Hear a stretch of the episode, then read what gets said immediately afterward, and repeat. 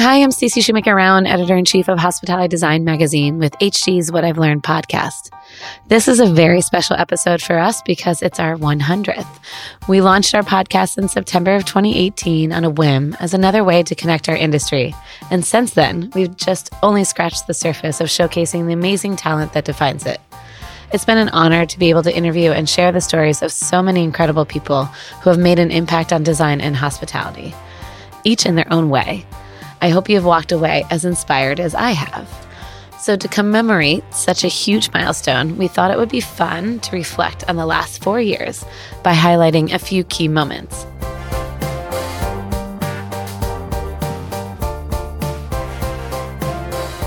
So, here with me is our executive editor, Alissa Ponchione, and our de facto producer. So, hi, Alyssa. Hi, happy to be here. I gave myself the title of producer. You are the producer. You are. you wear many hats, but you definitely are also a producer. I'm happy to be here to reminisce. I can't believe it's been four years. Yeah. Do you remember when we decided to start this podcast? I do. It was at a CitySCENE roundtable in New York and somebody we oh was it before that though? And then we announced it there. Uh, we were at your house for a holiday party. And you said after a few glasses of rosé why why don't we just start a podcast? Oh my gosh yes. And we were like okay let's do it. Yeah. And then we announced it at the CitySCENE roundtable and actually got our first sponsor there. Mm-hmm. yes. Oh my gosh. How, this is how we come up with the best ideas. Exactly so, our first episode was with Raul Leal. He was the former president of Virgin Hotels at the time. Um, and now he's the CEO of SH Hotels and Resorts. Do you remember why we chose Raul as our first guest? To be honest, he's a really good friend. And we I thought he would be a good guinea pig. Um, he was someone who wouldn't be mad if we messed up the first episode. Um, but in all seriousness, he also has such a fascinating career slash journey, and his outlook on design is so interesting.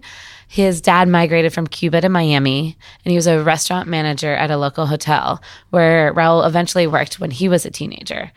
And now he's been in the hospitality business ever since and has learned the ropes along the way, moving from you know, low man on the totem pole to, you know, top tier. So he credits a lot of his hospitality education to a general manager at the Sheraton Royal Biscayne named Mary Ellen St. John. So here's his story on her. How did you learn about design, Raul? Interesting story. So um, I was the assistant general manager of a hotel, and this is like 1989, a resort hotel. And we had taken it over for Carnival Hotels and Casinos and the general manager, interesting enough, was a lady, which back then was, you know, not common to have a lady general manager. And I was, you know, kind of a young kid, operations guy, whatever else. And we had a massive renovation in this 45 acre resort. In her past, her name was Mary Ellen St. John. In her past, she had been a classically trained interior designer. And she took me by the hand and she said a couple of things. She said, uh, I'm going to need you to work closely with me on this. The hotel's only half open anyway, so focus on this, and I'll help you understand a lot about design, which at the time I really didn't care about. But then we went through a painstaking process for about 30 months of redesigning this old 1910 hotel or whatever it was. And I remember sitting there with her and her saying, This is why we should use this fabric versus this fabric. So it was an incredible education that I didn't realize I was getting. I owe it to her till this day that I learned so much from her on. And, you know, later in my life, I've used it quite a bit because now I'm so attuned to those details that I'm able to really, be, you know, participate and provide relevant commentary on the design side when I see things aren't exactly the feel they should have or the lighting's not right or whatever, it's all going to work together. So that's my story. So I, I felt like I went to design school for two and a half years with this lady. At the time, I didn't appreciate it. Right. But now I do. One of our most downloaded episodes has been Brad Wilson, the president of Ace Hotel Group, who is also a really good friend of the brand. Yes, I love Brad. He's so thoughtful about everything he says. For what the title of the podcast is, What I've Learned, there's so much that Brad has to offer. Every time I've interviewed him, I've walked away with a new takeaway, and this episode was no different. He also mentioned that one of his biggest design pet peeves is the term pop of color, which I know I've been guilty of using a few times. Yes, absolutely. And now every time I see it uh, written in the pages of the magazine, I have to edit it out. But what I find most inspiring about Brad's hospitality journey is how he took Alex Calderwood's vision for Ace and carried on that legacy after Alex passed away. It's more than a job for Brad, it's a passion project for him to continue what his friends started. Yeah, we've talked about it a little bit that, you know, it's called the ACE effect or, you know, call it the Schrager effect. You know, it's when somebody does something so well that everyone then now wants to replicate it, which I guess um, what do they say? Flattery is the best uh, is the best compliment.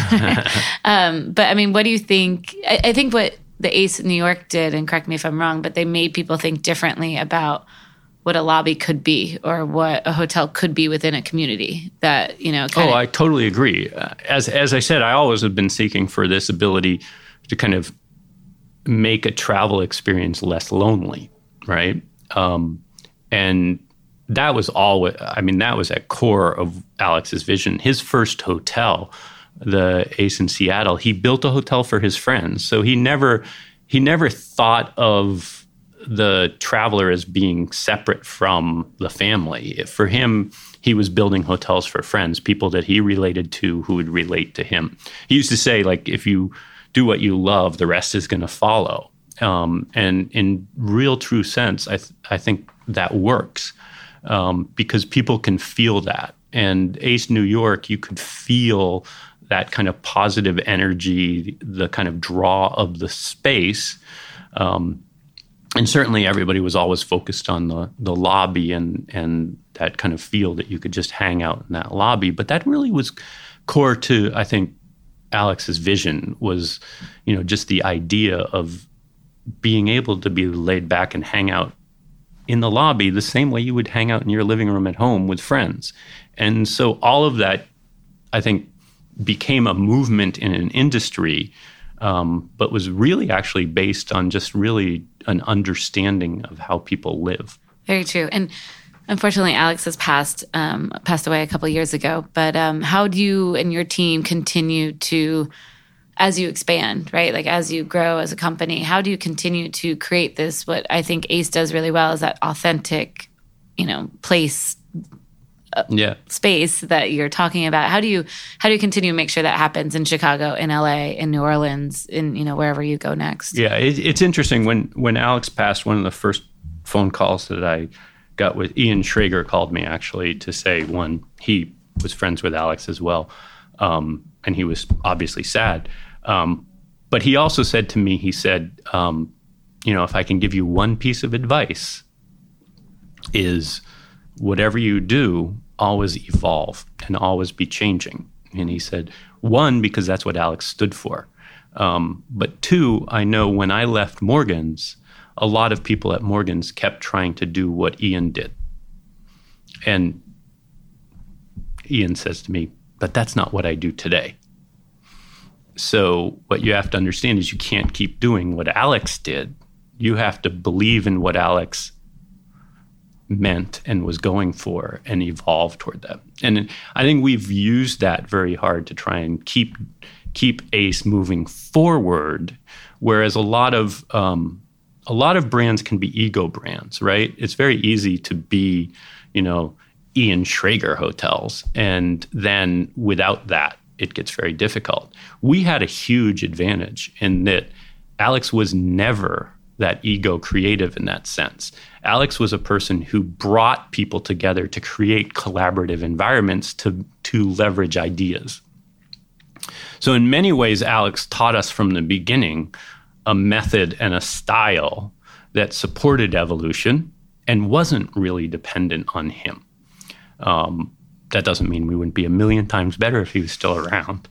Um, but the the process that Alex had always always focused on was work with great people who love what they do, understand that uh, you can always find somebody who knows something better than you do, and you can have that person leverage that.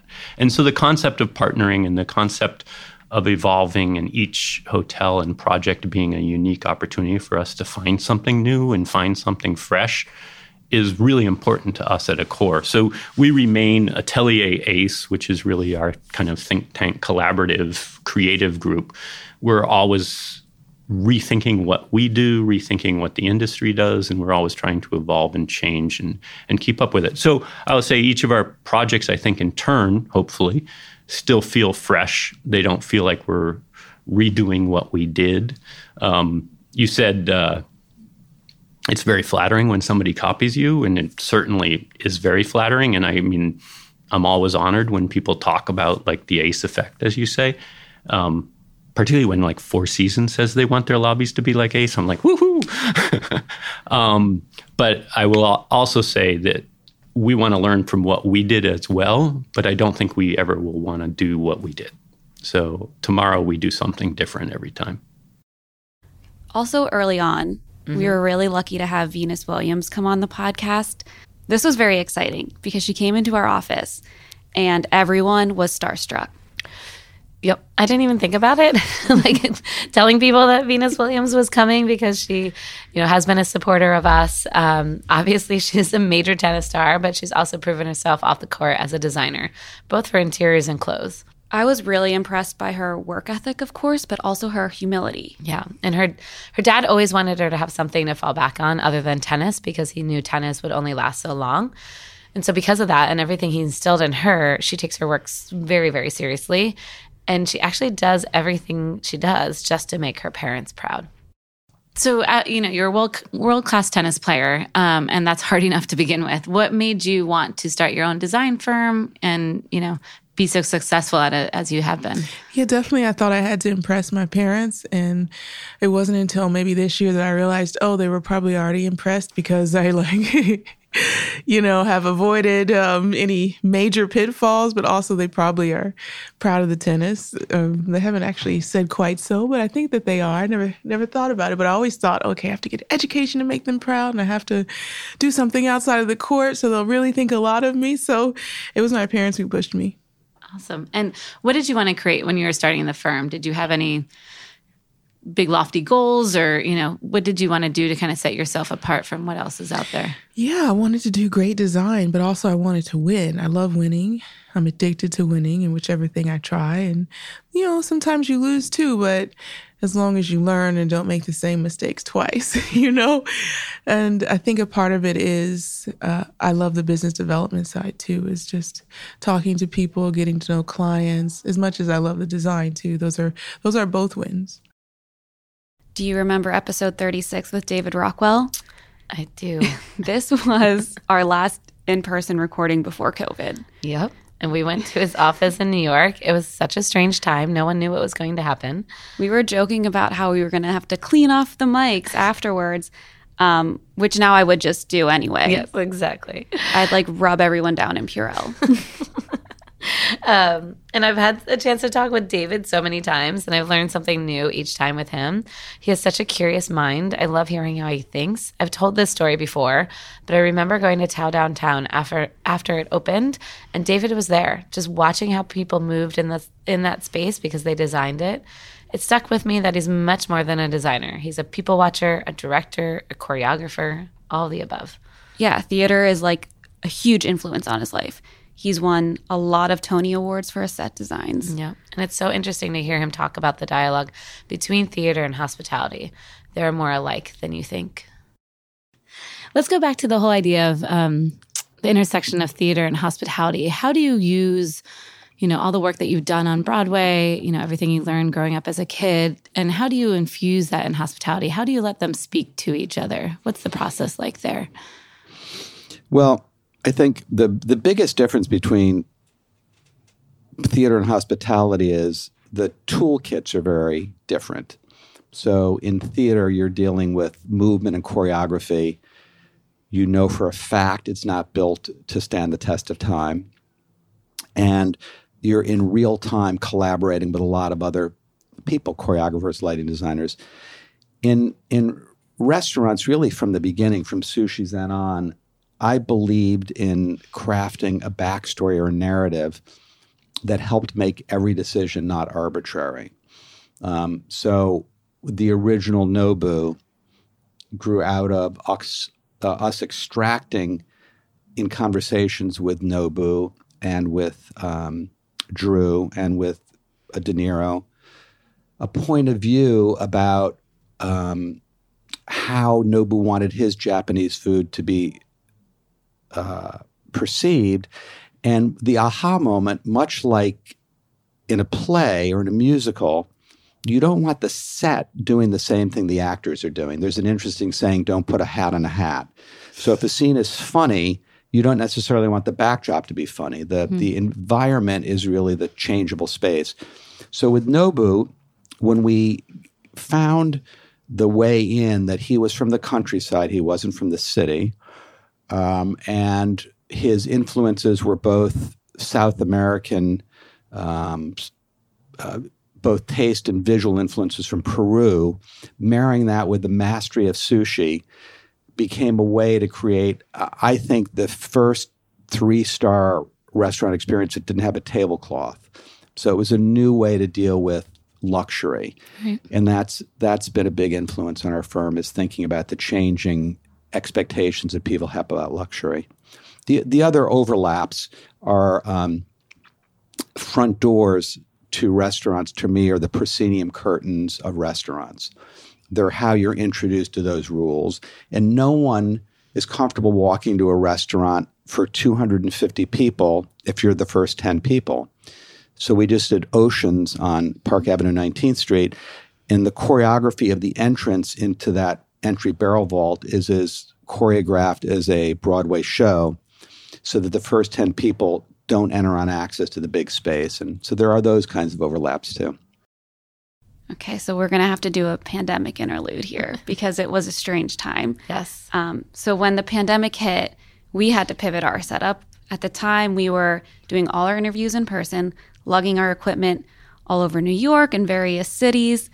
Um, but we had to rethink that a little bit yeah, what we all thought would be a two week break and then we'd be back to normal, but obviously that wasn't the case. So we got on Zoom, Amazoned a microphone to my house, and started recording, asking people across the globe how they're experiencing and surviving this global crisis. Despite the uncertainty, there was a sense of community. It kept us connected and opened up so many more opportunities for interviews since we didn't have to be in person, something that we probably should have thought of before then. But hey, you learn something new, um, no, especially during COVID. we wanted to travel on the subway with like five mics yes, and that, a Zoom recorder. Because that made a lot of sense. Um, by the time May hit, I think we all realized we were in this for the long haul. Um, Six Senses CEO Neil Jacobs was also on lockdown in Singapore when we chatted with him in June of 2020. And you could sense how big the challenges were for hoteliers. And he shared a lot. Thanks for calling in from Singapore. That's all right. How are you and your team trying to deal with this uh, new reality amid uh, COVID nineteen? The teams, well, you know, it's been it's been a challenge. We we closed, uh, I think, close to sixteen hotels over over a three three and a half week period in in fifteen different countries. So dealing with all the stakeholders and all the all the challenges, be it with owners and uh, bankers and lenders and, and obviously all our all our employees isn't isn't simple. And uh, each country has its own labor laws and it, its own peculiarities. So for for our team our, our, corporate team the majority of whom are, are in Bangkok it's it's been a really really intense time um, for sure in the last the last few weeks. Hotel guys don't sit around generally talk about love, right? No. so uh, it's the kind of thing that we, we we actually take we actually take quite seriously because it doesn't have to mean romantic love, and it really it really um, ties into our mission our stated mission that has been for years as a company, which is all about reconnection. Mm-hmm. Reconnection, you know, with yourself, others, world around you. And, you know, it, it's a word that in the past three or four months people are using a lot. Um, but that has also has always been part of part of our DNA. You know, we don't actually always talk about hotels when we when we talk about what they what the brand stands for. So that connectivity piece from you know a granular level, you know, loved ones, friends, family, but but also taking it kind of across a, a wider spectrum, which then brings the concept of love into into what we mean by connection and and you know how we treat people how we behave and and what what kind of drives people to get up in the morning and and and go about their lives. So we we think there are concepts there that we can bring into uh, our our wellness thinking, if you like, and wellness modalities that really will take things beyond some of the some of the cool stuff we've already been doing, but that that will will take us one step further into some really cool, unusual um, offerings. So long long answer to a short question. I'm sorry, but that's no, that's the it. kind of stuff we're we're focusing on right now. So, continuing on this COVID trend, in September of 2020, we also talked to Chef Daniel Boulud.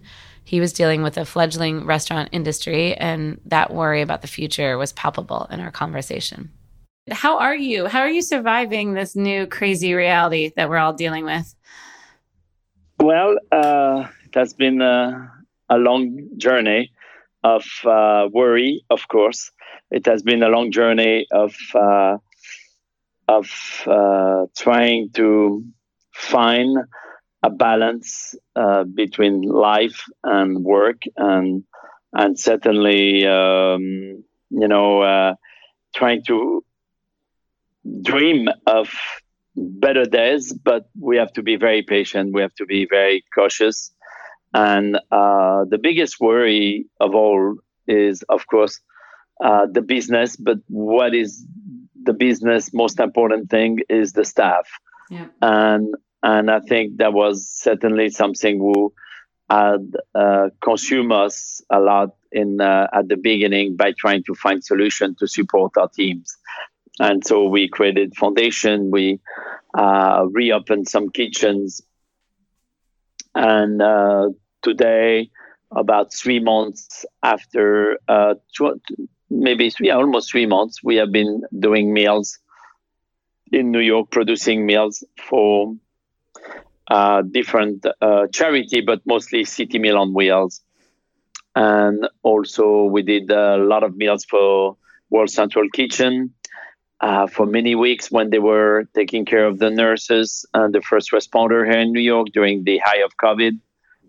And um, and then after we opened the kitchen uptown at Daniel, and also provided meals for hospital uh, in uh, on the upper side of New York. And then um, uh, from there, we started to take action on trying to bring a little bit of business or do something. And we, st- we started DBK. And Daniel Boulud Kitchen was uh, about, um, you know, providing curbside pickup and delivery and grab and go, and not grab and go, but curbside pickup and delivery. Uh, with a with a menu which was certainly more casual than Restaurant Daniel, but at least uh, a combination of our bistro menus and our more uh, f- fine menu. And it has been good. And then since then, we opened a terrace at Daniel, and then we have opened Bar Boulud, and we have opened a pizzeria. But um, I've never worked so hard. I never worked so hard. And you know, I get up at I get up in the morning, and the first worry we have is to uh, you know, start communicating to many of our its its staff, its suppliers, its customer, is and and and we um, and we try to find solution one by one. And uh, of course, there has been a lot of um, there have been a lot of coalition of restaurateur and chef, and uh, so like many people I have spent my last five months on Zoom yeah. all day long. yep. and uh, that's uh, that's not it's not a good thing. It's um, I think you know there's nothing better that uh, you know being at work, being with the team, work with the team, and and and feel that sense of power together which I think is very difficult to sense in with Zoom. Right. Well, uh, well, I'm glad that you are staying afloat and pivoting. we love what we do. We yeah. love to think about food. We one thing we're not going to lose in this is our talent, our passion, our commitment, uh, our dedication to hospitality and to cooking and to teaching and mentoring. And I think we just need to put it all back together. It's interesting to listen to those pandemic episodes now. You could tell people were broken and just trying to figure out how to survive. We all were, but everyone was so committed to their staff and the industry they love. It just reinforced a lot of the things we already knew. Yeah, it was pretty inspiring actually to to do those interviews during that time because it like I said earlier, it brought together the sense of community and you know perseverance um, that this hosp- this industry, hospitality, has really shown throughout the last couple of years. I hate to use a COVID buzzword, but should we pivot? Yes, we should pivot now that we're entering a post pandemic world and getting back together. Um, so let's pivot for sure. Okay, I'm pivoting to one of our favorite interviews and our listeners too. This is has been our most downloaded since it aired in June 2021. It's with Paula Scher. She's a partner at multidisciplinary design firm Pentagram. Um, and she was on our list for a long time. Yeah, she was. We talked to a lot of industry people, newcomers, veterans, but some of our most dynamic conversations are with those who are adjacent to or a little outside hospitality. I find Paula's story to be incredibly inspiring. She's an artist and graphic designer who was a children's book author, designed album covers for John Prine, and she was the first female partner at Pentagram. She truly has defied expectations um, what was it about Pentagram that you liked that made you want to go work for them or with them? Well, um, I liked that the designers there seemed to earn a living while I was actually having a distinct difficulty at it. No, I, I really, um, I have to tell you about that year and a half on my own. It was yes. was um, debilitating. When I started the business, I was in my early thirties. Like when I met when Terry and I were working at Time, I was about I don't know, 31. And by the time we started Koppel and Scher, which was the name of the business, I think I was 33 or 34. I don't really remember quite the age range. And I was still getting youth oriented work. And the problem was that as the decade wore on in the 80s, I started competing with people younger and younger than me who were entering the field. And um, I found that, particularly after Terry left and I was a woman alone in business, that I was getting the same work I had already gotten. And the kind of work I was getting was not going up higher in fees. It was more or less the same. And I had the distinct feeling that if I didn't make a definite change, it would go down. So when the offer came to join this group of men, and they were, they were a big group of men, I thought I'd make more money. Also, their work was good, it was very high level. Pentagram had an amazing international reputation.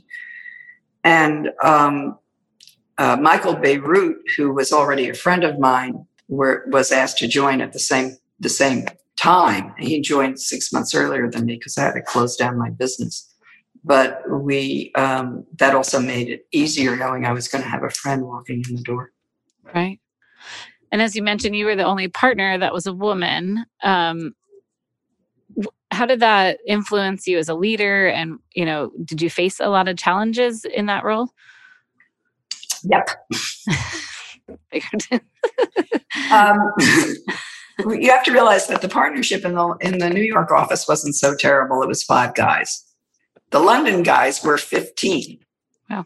So yeah, I mean, I guess there were 10, 10 there were 15 men all together when I went to my first first partners dinner. So I remember going the, the first partners meeting I went to was in, in Rome, and um, we were at this we were staying at the Roman Academy, American Academy in Rome, and uh, I remember we all went out to dinner, and there were you know 15 men and me, and they they sort of had a, a, a big table that was sort of in a circle, and I had my little seat, and um, one of the help, one of the one of the either the hostess or somebody who was guiding us to the seats said to um, Alan Fletcher and two other men who she was talking to, she said, Why is there only one woman here?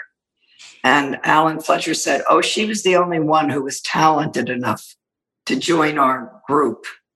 And she looked at me very snidely and said, Oh, you must be very, very talented.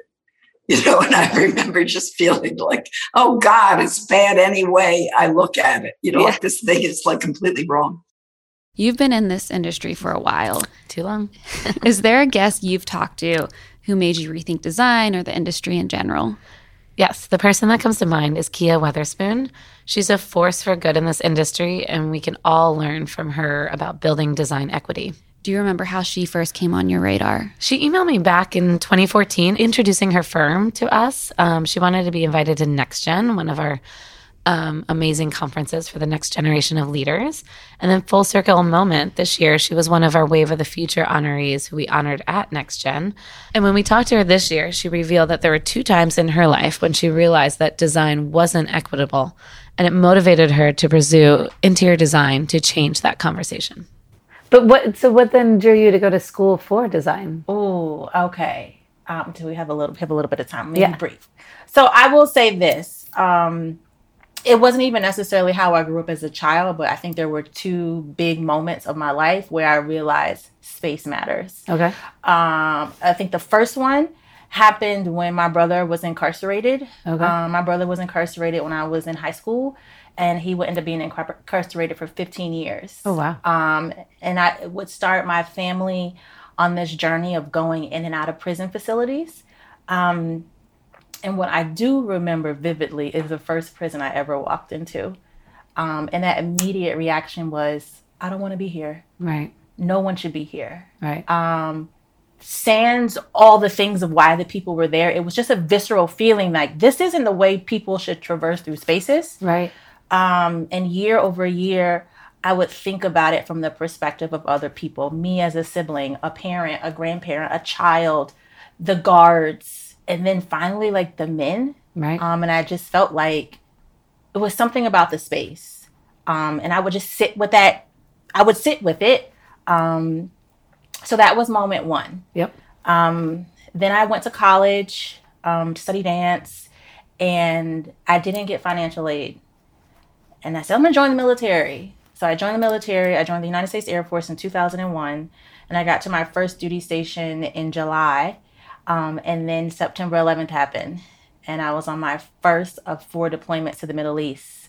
Wow. And it was at Al Udeid Air Base in Doha, Qatar.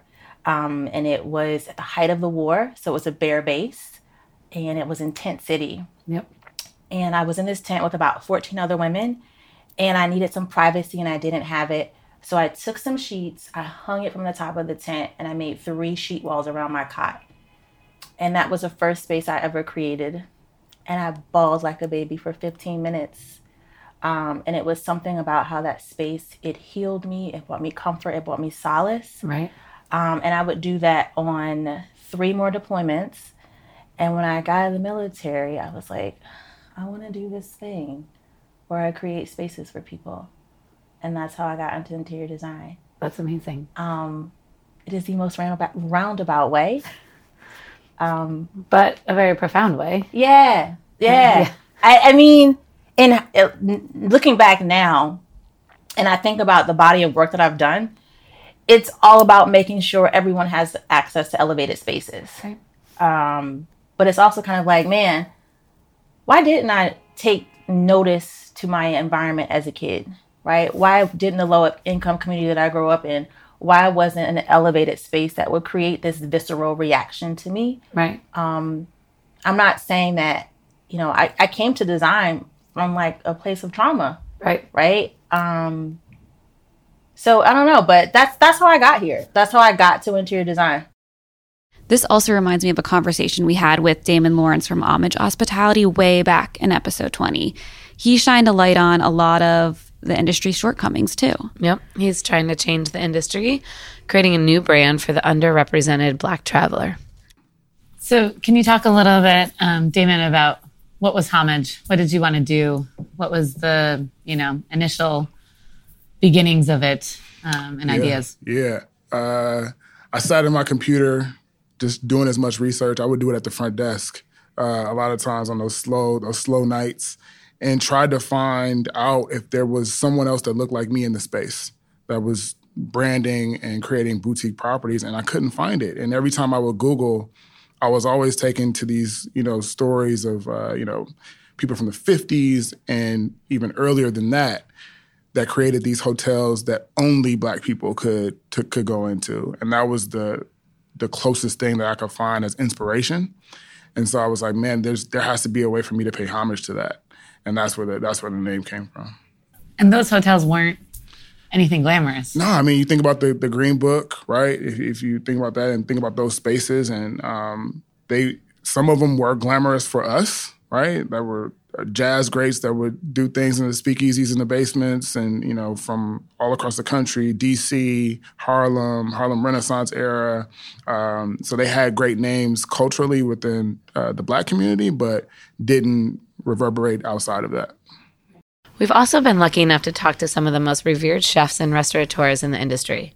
Daniel Boulud, Andrew Carmellini, Marcus Samuelsson, Kevin Bain, and one of my favorite interviews, Will Guidara, formerly of 11 Madison Park and Nomad. That's right. He invited us to his beautiful home in Chelsea, and he was so candid and so forthcoming. It was a wonderful experience. He was. And that table that we sat at was just beautiful. Um, taking what he learned from working for Danny Meyer, he really redefined what fine dining hospitality means today. For those that haven't dined at 11 Madison Park, can you talk a little bit about how you kind of changed it and what you guys did differently or how you approach service? Yeah, I mean, the thing that I tell the team all the time is we need to take what we do seriously, but we shouldn't um, take ourselves that seriously.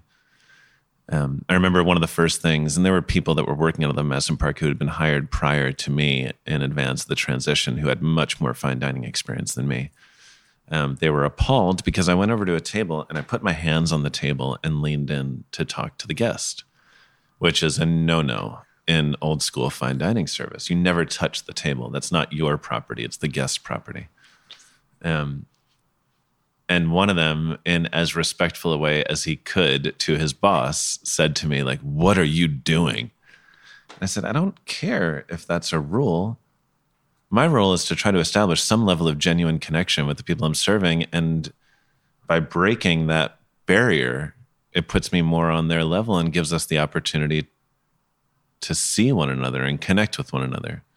And that kind of thing just kept on going. Um, we have a team of Dreamweavers, um, which the name came because one of my favorite songs in high school was Dreamweaver by Gary Wright. Um, if you haven't heard it, it's on Spotify. Go check it out as soon as you finish listening to this podcast.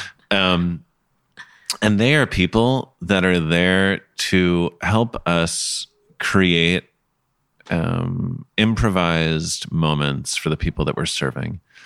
Um, an example is, and it started, you know, on a very, very simple level. Um, I've told this story plenty of times, but the first one was that we were serving a group of people and they had been to all sorts of restaurants in New York. Um, and they were on their way to the airport after their lunch at 11 Madison. And I overheard them saying something to the effect of, We've been to Momofuku and we've been to Daniel and per se. The only thing we missed was a hot dog from the street.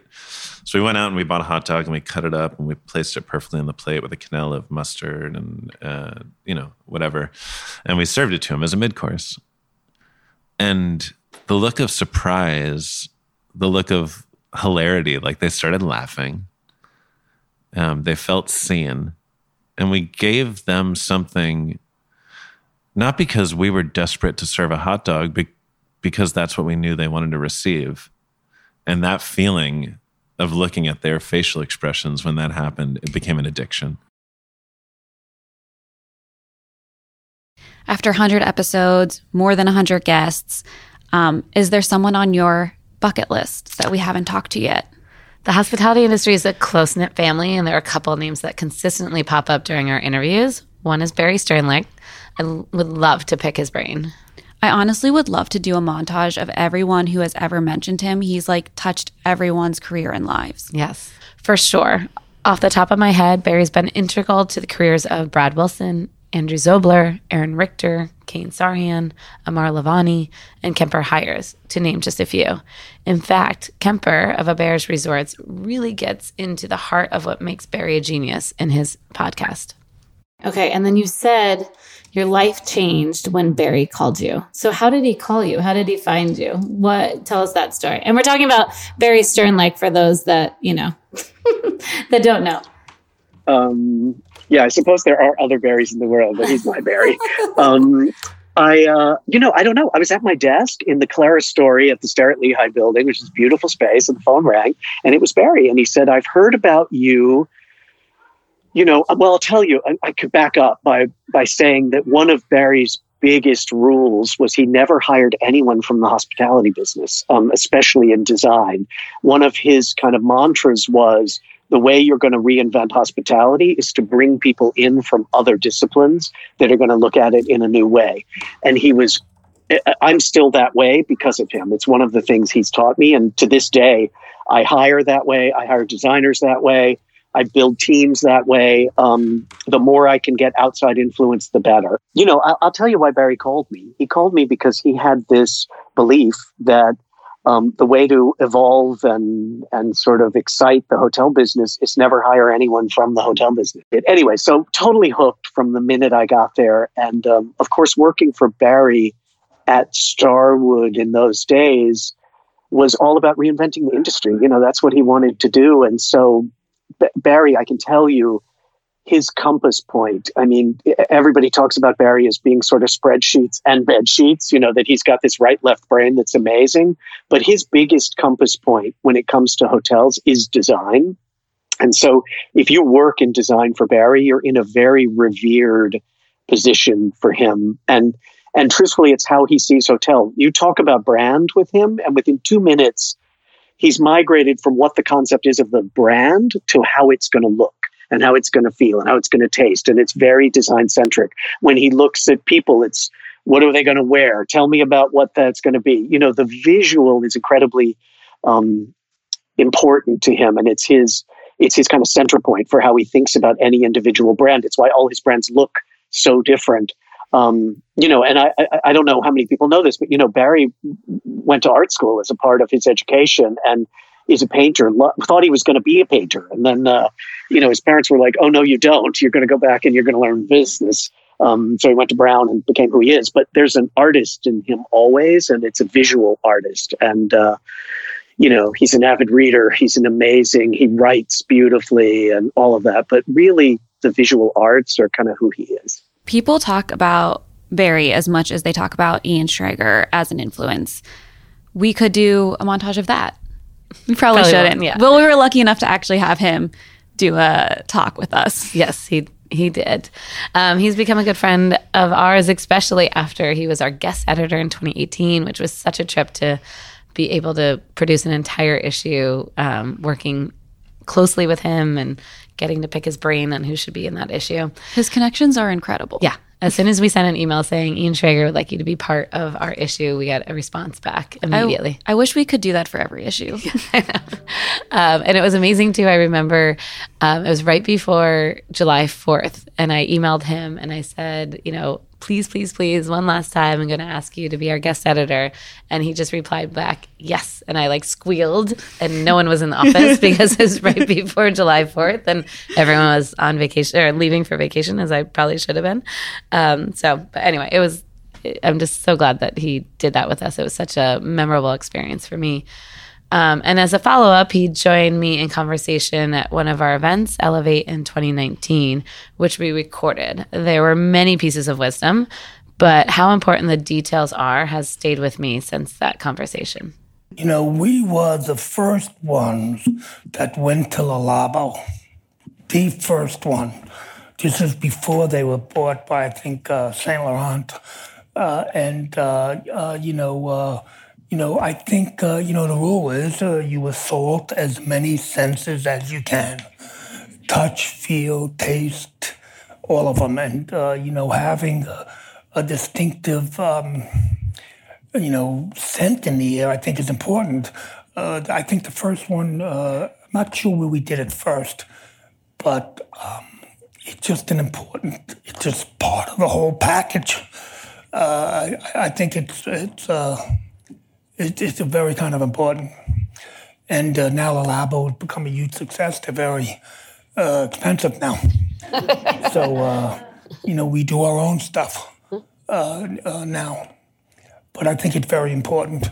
You know, anything that can touch a person emotionally, anything, anything that they will take note of, it's important to have that because you never know which detail is going to be the detail that pushes it over the top. So, therefore, all the details are, are important. So, the title of the podcast we decided on was What I've Learned. You've done 100 episodes. We've been doing this for four years. Do you have a favorite lesson learned that sticks out to you from all of our guests? It's tough. There are a couple that resonate with me. To start, um, one is what Bill Walshe of Viceroy Hotels offered. Um, his commitment to always being and doing the best, especially for his team, is like no one's I've ever heard. We always end the podcast with the title of the podcast. So, what has been your greatest lesson or lessons learned along the way? Consistent individuality, not only from a design point of view, not only from an operations point of view, um, but in a human to human point of view. Um, let's consistently commit to express our individuality, to do so honestly and with authenticity. And if we all together make that commitment, there isn't a circumstance that will ever beat us. And then we also had the chance to talk to the legendary Anouska Hempel. She's impressive in her own right and is an inspiration for many, but I loved how succinct and simple her take was on that question. So, what we always end this pod on uh, the the name of the podcast. Uh, so, what has been your greatest lesson learned? My greatest lesson learned is I've still got so many lessons to learn. And then, of course, Larry Traxler of Hilton Hotels is one of a kind, passionate, beyond intelligent, and somehow he manages and knows details about the thousands of projects he and his team are working on. He has such a deep respect and appreciation for design, hospitality, and the people he works with. And we always end the pod with the title of the podcast. So, what has been your greatest lesson or lessons learned? Mm. I, yeah, I, I would say my greatest, and you've you've heard this come out of, uh, in a few different um, stories uh, along along this journey. I would say that it's it's better to be lucky than good. Um, I would say that you know whichever of those categories that you happen to land in, um, you have to show up fully committed, um, ready to put in the hours, work hard, be kind, um, be passionate about everything that you do, and um, if you invest everything that you have, um, opportunities actually um, land in your lap. I, I think that it, I'm a huge believer in that. I I don't think that I had any idea that my journey was going to take me from Chicago to Singapore to to New York to LA to you know uh, all the places in between. Um, but I, I I threw everything that I had into uh, every step along the way, um, and there's no you know there's no there's no other choice, right? You can't fail. So just keep uh, keep focused on the positive, keep moving ahead.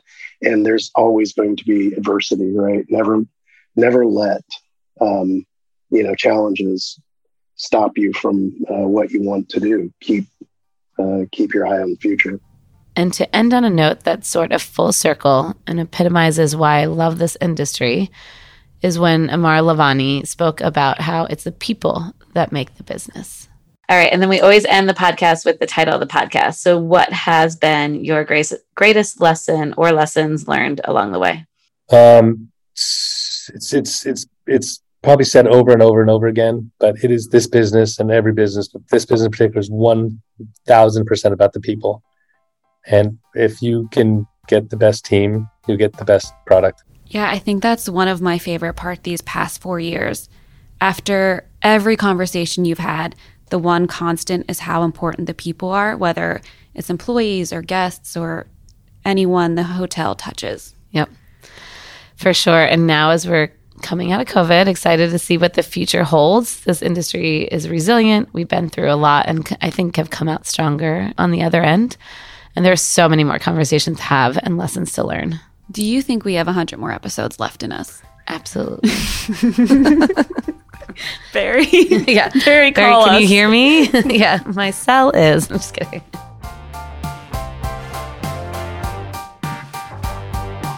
Thanks for listening to Hospitality Designs What I've Learned. If you like what you've heard, subscribe and review us on iTunes or wherever you listen to podcasts. You can find full episodes and transcripts at hospitalitydesign.com.